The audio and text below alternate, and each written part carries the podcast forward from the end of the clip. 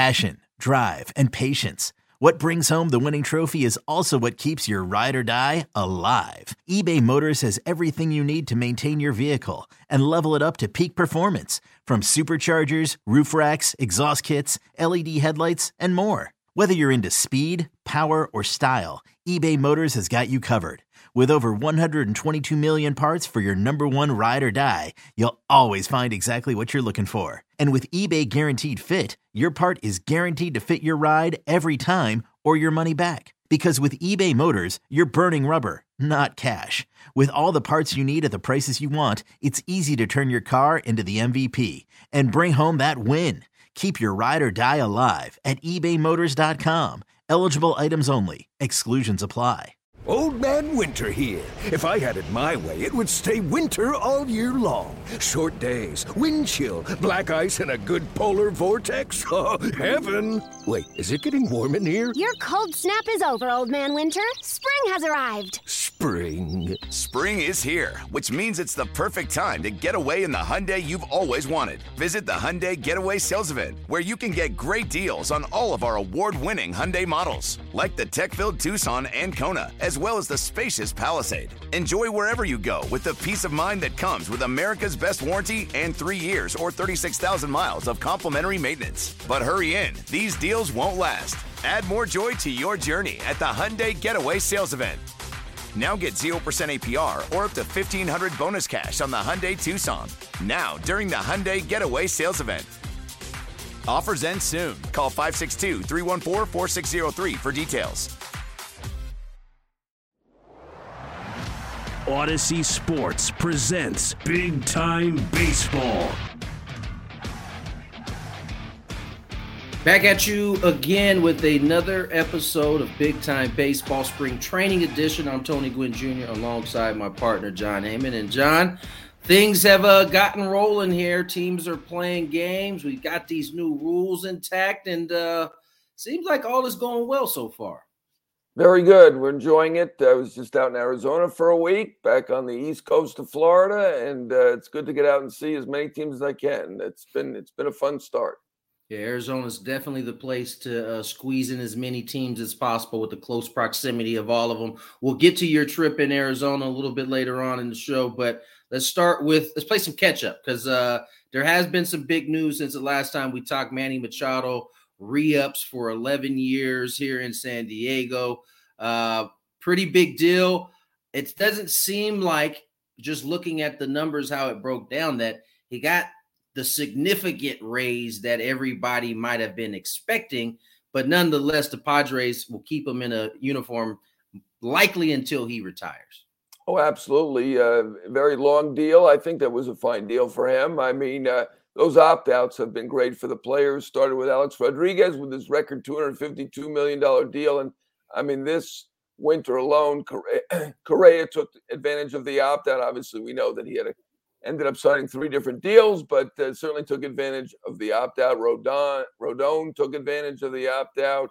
Uh, you know, a lot of guys did, and Machado, um, you know, ends up staying in San Diego. I think the the Padres were confident on this all along. I'd been at the owners' meeting a few weeks ago, and some of the owners were talking about it, and they felt that the San Diego was going to get it done.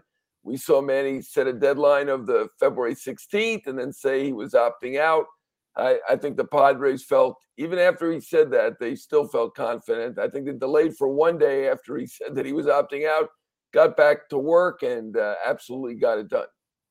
Yeah, I mean, he, he virtually said in the press conference that he really had no intentions of going anywhere else. He wanted to be a Padre. Certainly, 11 years, 350 will uh, will make you settle down pretty nicely uh, in in a city. And uh, you know, there's still apparently, according to you, Jon, there's still uh, some room to possibly get some other things done here. Well, we'll see. I wouldn't put anything past the Padres at this point. I mean, you know, they could they're liable to do anything. I'm not sure where they're getting the money, but I just give them credit. They're doing a great job. Uh, Peter Seidler, the owner now, uh, amazing. I mean, we've come from a point where they couldn't afford Chase Headley, had to ship him off to the Yankees, and now they've great got point five superstars on that team, and counting Darvish and then Tatis when he comes back, we believe April 20th. And, uh, you know, I think uh, Machado, not a surprise. Uh, they are going to try to lock up Hader and Soto. Hader is a free agent after the year, Soto in two years. Uh, you know, just guessing here, I would say they probably have a better chance on Hader, but uh, I'm not putting anything past them.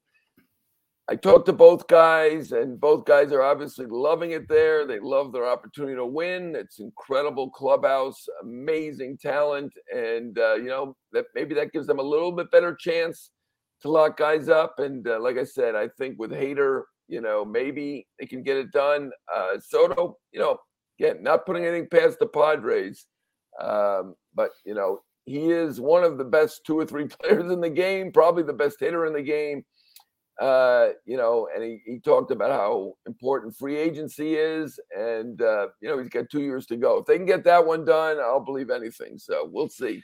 Yeah, that this might be the the the tall the the tallest climb that the Padres have to make in terms of retaining a player or going out and getting one. Um, but I did find it interesting. My antennas went up hearing Soto. I think it was yesterday say that he's open to have an extension talks. That's not something you that's not the kind of talk you normally hear from a Scott Boras client. But uh you you got you've got Scott speaking very positively of the organization. You got Soto saying he's interested. You're right. We can't put anything past the Padres at this point because I think they've they've really changed the way we look at the organization now when it comes to acquiring or, or signing players. Amazing. Yes. Uh, Soto told me that uh, they are open and uh, they're waiting, and I'm sure it's not going to be a long wait. You know, season starts now in less than a month, so um, you know they're going to reach out. And yeah, Scott was very positive about the Padres. I'm sure he loves what they're doing overall. Uh, I think he said they moved a mountain and it's called Mount Crushmore. Crushmore, yeah. Mount Crushmore. I tell you, know, what, I know, he, I know he has time to come up with this stuff, but uh, he did. I, that said, those are nice words. It is still Scott Boras, it still is Juan Soto. You know, we'll see. I mean, it's going to be a huge number. You know, we we know he already turned down four hundred forty million dollars, so that, Right, that's the right. starting point at this point. You can't offer less than that. Although, you know, he obviously uh, was a little transition getting there, but uh, he looks good now. So uh, I think Yeah. they love him. They gave up five players, young players for him, and they'll make every effort. But you know, sometimes uh, trying isn't quite enough. We'll see. yeah, it's also important to remember free agency is two years away for Juan. So this Correct. this is his platform year. And, and for those who may not be familiar with the term, this is really like the most important year before you get into free agency. So um we'll, we'll I, I'm sure the chips will fall where they are. And I think Juan Soto and, and Scotty B will will, will kind of let that happen. We'll see how that kind of situation changes. Obviously, this year a little bit different. Um, spring training has been a little bit different for the last three years, right? You, you had the COVID year, you had the first year, no, no problem. You had first year out of the COVID year, and then last year because of the lockout, spring training was a, a little bit shorter. This year, you got the WBC, which starts next week. Guys are are, are tuning up for it, which uh, it seems like it's, it's going to be a, a pretty exciting little tournament we got before the season starts. Hey, it's Kaley Cuoco for Priceline. Ready to go to your happy place for a happy price? Well, why didn't you say so? Just download the Priceline app right now and save up to 60% on hotels. So, whether it's Cousin Kevin's Kazoo concert in Kansas City, go Kevin, or Becky's Bachelorette Bash in Bermuda, you never have to miss a trip ever again. So, download the Priceline app today. Your savings are waiting. Go to your happy place for a happy price. Go to your happy price, Priceline. Getting engaged is a moment worth cherishing. A one of a kind ring that you design at Blue Nile can help your love sparkle. Just choose your diamond and setting. When you've found the one, you'll get it delivered right to your door. Finding the right engagement ring can be nerve wracking. At Blue Nile, you'll have the expert guidance needed and a diamond guarantee that ensures you're getting the highest quality at the best price. Cherish all of life's moments and save up to 30% at BlueNile.com. That's BlueNile.com. I mean, amazing. Uh, you know, Ohtani is going to pitch and hit for Japan. Uh, the Team USA has an incredible lineup, superstars up and down. Mike Trout is the captain. You've got first base. I don't know if it's a platoon, both right-handed, but you've got Goldschmidt and you've got Alonso at first base. So I mean, uh, the team is great for USA, but uh, you know we'll see on the pitching. Uh, you know the top ten or twelve pitchers for Team USA did not join. It is very right. difficult. I know a lot of them wanted to, but uh, you know teams are a little bit re- reluctant to let the pitchers off their routine and uh, you know ramp it up to throw their hardest at this point makes it difficult. So it's gonna be it's gonna be a challenge for Team USA. You know, obviously you've got uh, all sorts of other countries with some great pitchers. Urias is going to pitch for Mexico, so you know Dominican's got a good team. Venezuela, obviously, Japan is outstanding. Uh, it's it's not going to be easy for Team USA, so uh, it should be a very very interesting tournament. Yeah, it's hard to really get a read on on how much success this tournament is having because of the kind of delays we've had. It seemed to be kind of rolling in the right direction, but it's, it's been quite some time since we've had the last WBC. I think a lot of people are looking forward to it. It'll be spread out across really the country. You got uh, spots in Arizona, I believe Miami, Taiwan is another spot, and so uh, I, I did see a pretty scary picture yesterday. I saw Shohei Ohtani what appeared to be trying to get some tips on the cutter from Yu Darvish yesterday. I know that probably had a bunch of hitters' heads explode when they saw it.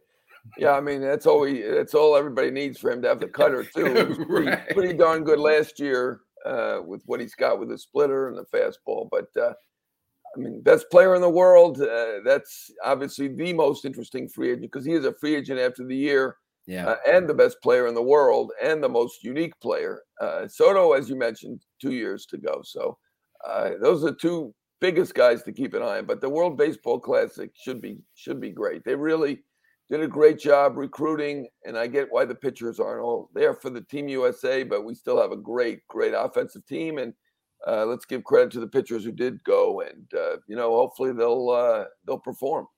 Yeah, Nick Martinez, one of those guys getting an opportunity plays for the Padres, pitched well in his two outings before he left.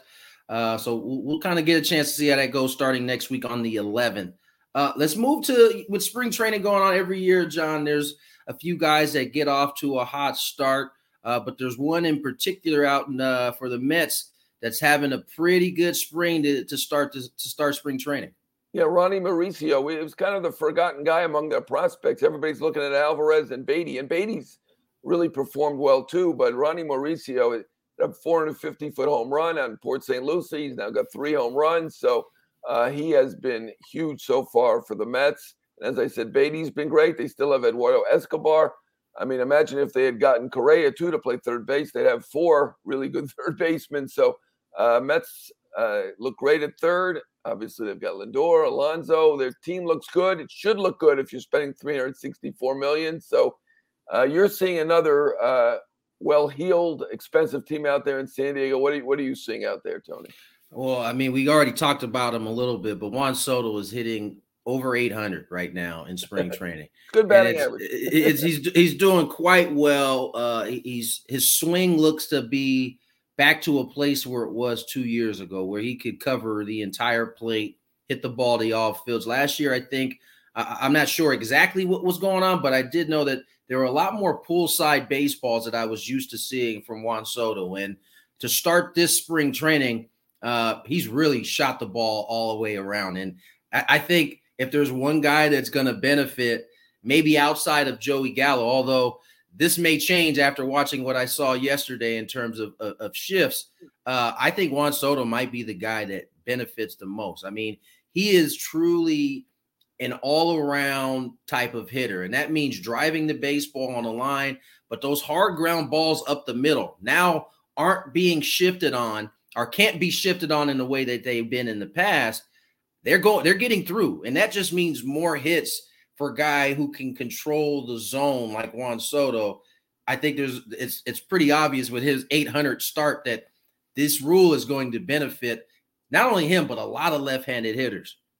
Yeah, I was out there and saw them play twice. I, I did not see him making out. I think I was probably getting a, a, getting some refreshments or something when he did make one out, but he doesn't make not making many. I mean, like I said, I think he's probably the best hitter in the game, and you know, he's certainly uh, certainly uh, someone to watch. I, I think Corey Seager supposedly Another those one. 47 hits by the shift last year. So Yeah. uh, that's a guy, Max Muncy with the Dodgers, who really suffered last year and will be back. Uh, Freddie Freeman pointed it out to me. Now, Freeman is one of those guys who hits it all over the place. And Right. he's wondering exactly how it will affect him, whether it be positive or negative. But I, you know, I don't think it's going to be negative for any of these hitters who are great like that, like like a, a McNeil, uh, Jeff McNeil, who sprays it all around. We saw him hit several balls right down the third baseline last year uh, and win the batting title. Um, but I, I do think there'll be more offense. But right now, all the talk is about the pitch clock. It's Yeah, not about the yeah. batting of the shift.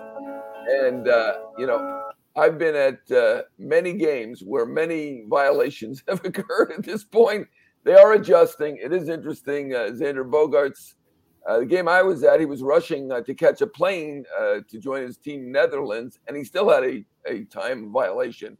So, you know, nobody's rushing when they're in the box, and uh, he kind of laughed about it. I, I think anybody who was with the Red Sox is on a different pace than every other team.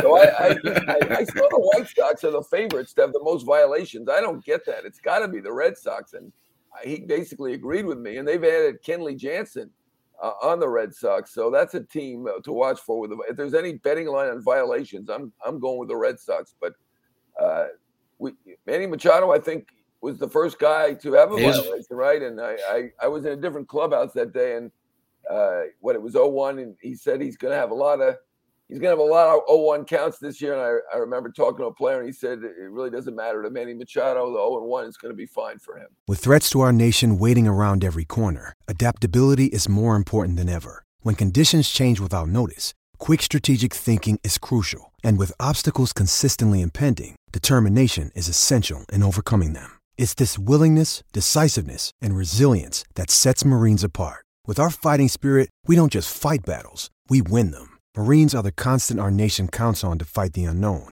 And through adaptable problem solving, we do just that. Learn more at marines.com.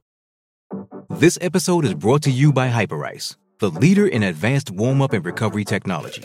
They have tons of innovative products, like Venom heated wearables to help soothe sore back muscles, Normatec compression boots to speed up recovery and increase circulation, and Hypervolt massage guns to improve mobility. Loved by athletes like Naomi Osaka and Erling Haaland. Try them yourself. Get 10% off your order with the code MOVE at hyperice.com. Yeah, that that result that at bat resulted in a line drive base hit to left field. So it clearly wasn't that big of an issue for him. But you're right, that is the talk of spring training this far. No matter who you talk to or what you're talking about, the pitch clock comes up first. And you know the thing that that I've noticed, um, and I think this will be the adjustment for the pitchers throughout the season, is w- managing that clock with runners on. It's easy to get the ball and go with nobody on, but once you start getting runners on, especially if you got a few of them on and you're you're maybe struggling to throw strikes, that's usually the time where pitchers Yeah. kind of take their walk around the mound and kind of reset themselves. You just don't have that time, and and when you start getting into some of these these more uh, the, the the the guys who are more mindful about the clock, a la Scherzer, who is Oh going my to God. play, he's going to play mind games with this clock.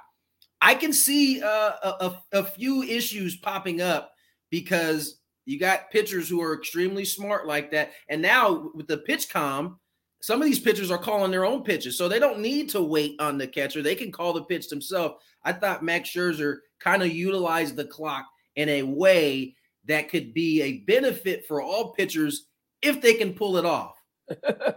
yeah, he found a way to uh, kind of quick pitch a couple times, and there were a couple batters not really ready uh, against. I think it was against his old team, but uh, against the Nationals, yeah. yeah, yeah, and uh, yeah, he was not. He's not really been in favor of this, and he's part of the rules committee. I guess he didn't have the deciding vote, but uh, he wasn't in favor. He thinks about everything. I don't know where he finds room in that brain for everything that he thinks about, Everything. opinions about. Uh, but it was interesting to see. I think the next time out, they did get him for seven runs in an inning, so they got him back. But you know, he's going to use it to his advantage, um, and uh, he's going to be smart about it, and he's going to make it uh, a benefit to him somehow. We know he will once the season starts. But uh, you know, we're all in favor of it. I don't know about you, but we have deadlines. Uh, you know, I got to make my deadline. So I'm thrilled that we have the uh, the pitch clock and the game. I don't know that I was a jinx or what. The first two games I went to were three over three hours. I think the Giants. You must have watched the Diamondbacks play. Well, I saw the Giants. They had a few violations and then they made five errors, and I think that delayed it. And the other one was a Cubs game, but uh, I saw two three hour games but uh, the average has been about two and a half, right? So it's it's and with a lot of offense, obviously, particularly in Arizona. So looks like it's going to shave off a half an hour, which is what they anticipated. Interestingly, the shift ban has not made a huge difference in batting averages in the minor leagues. We'll see if that happens in the majors. I, I think it probably will make a little bit bigger difference, but the big thing right now is the clock, and that's what everyone's talking about. I, I did not anticipate that. You, as a player, you probably understand more about the clock than I do. I'm only hoping that the game ends in time for my deadline. I'll tell you this. I think uh first back to Max Scherzer. I there's no doubt he's been scheming about how to manipulate these rules from the time he figured out they were coming. The other thing is, uh, and I'm not sure what the actual reason is. Offense is up across the board in, in, in spring training versus last year around this time. And you can credit it to the shift, you can credit it to the clock. I personally have noticed the ball is in play more. It is it is in play. There is something going on. That dead time that we had been experiencing for God knows the last seven, eight, nine, ten years um, is is shrinking. There is something happening, and I think it has a lot to do with pitchers not being able to regenerate by taking all the time to kind of rebuild their stamina and max effort. You you got to get the ball, you got to glow, you got to throw. I think uh, the pitcher's stamina is going to be tested to to have to keep going and not be able to take their time in between. And I think ultimately the effect of the rule has been exactly what Major League Baseball wanted.